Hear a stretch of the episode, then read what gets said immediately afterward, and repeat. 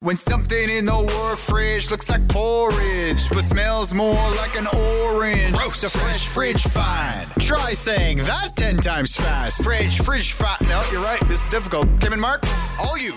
Okay, day, uh, I don't know how many of the tomato investigation. This has been going on far too long, Mm-hmm. but uh, someone has left a moldy tomato in the work fridge along with an onion, and our last uh, suspect has pointed us in the direction of, uh, as Kim likes to say, my wrestling boyfriend Keith, which, which upsets me a little bit that uh, he could Oh. be the one. You know, no defense yet. He's here. Let's let him talk for himself. Good, Good, morning, good, Keith. good morning. Uh, are you? How does it feel under the bright lights, Keith? I feel a lot of pressure right now.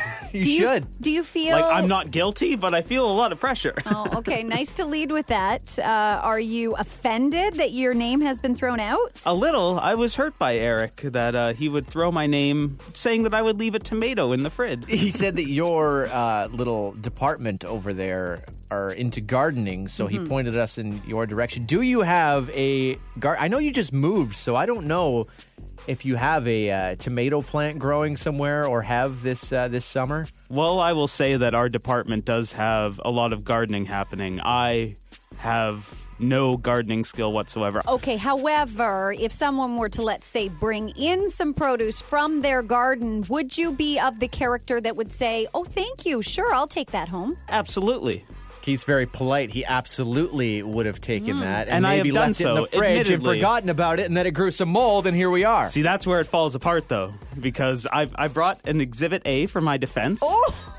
it is my lunch bag that I I'm going to put some gloves on before I look at this. It is a fashionable Roots lunch bag Okay. that I use Hand every that over day? here. every day. Okay. And if you open it up, you'll like- see that it's an insulated lunch bag, so I have no need for the fridge. That's actually a lovely looking lunch. Pre- Did you pack that pre-chopped yourself? As well. Uh, no, my girlfriend did it That's for what me. I thought. Okay, so um, I don't know if that really proves anything, Keith. It just proves that your girlfriend's organized and she sends you with a lunch. But if you were to get something here, and you it don't would have go in any- the lunch bag. but you don't have room in that lunch bag. It's full. well, by the time that I would get something, I would make room. I, I have to side with Keith here. Uh, I, I've spent enough time with him to realize when he's lying, when he's not. I think he really he's Oh, here we he's go. believing what he's saying here. Now, th- where it goes from here is Who is it?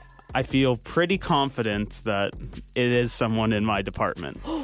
wait. So you actually have like I mean, right now people have just been throwing out names. but Yeah. you have a reason here. There is a writer, and I feel so bad for throwing him under the bus. No, this is what no. we have spent so much time Uh-huh. trying to figure this out, Keith. So if you can help us, please. There's a writer that works part time here that I've gotten a few texts from saying, like, hey, I left my lunch in the fridge. Do you want to eat it for me today? Oh, okay. And that writer is His name is Dave. Dave. I never thought of someone that's not here every day. Someone that's here Dave. part time. So I'm in the clear? For now, are in you the might, clear. You might be an accessory to this though. Fair. So yeah, you're not off the hook yet, but uh, you might not be fully to blame. All right. Uh, so do you want to share some of that delicious looking lunch now with us? Absolutely.